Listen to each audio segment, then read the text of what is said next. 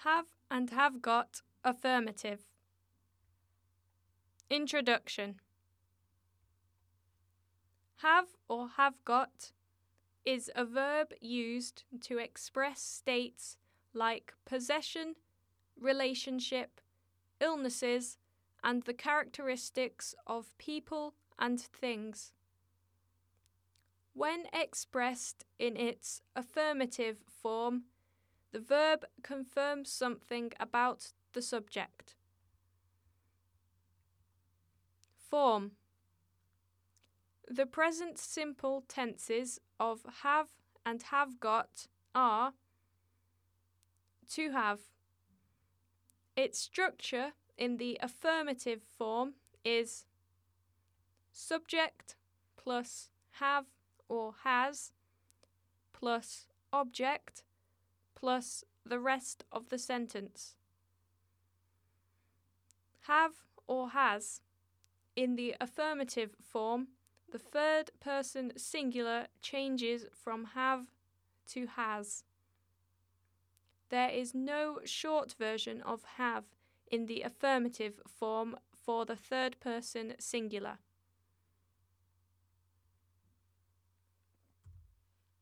I have. You have. He has. She has. It has. We have. You have. They have. To have got. Its structure in the affirmative form is subject plus have or has got plus object plus the rest of the sentence. Have or has. In the affirmative form, the third person singular changes from have to has. I have got. You have got. He has got. She has got. It has got.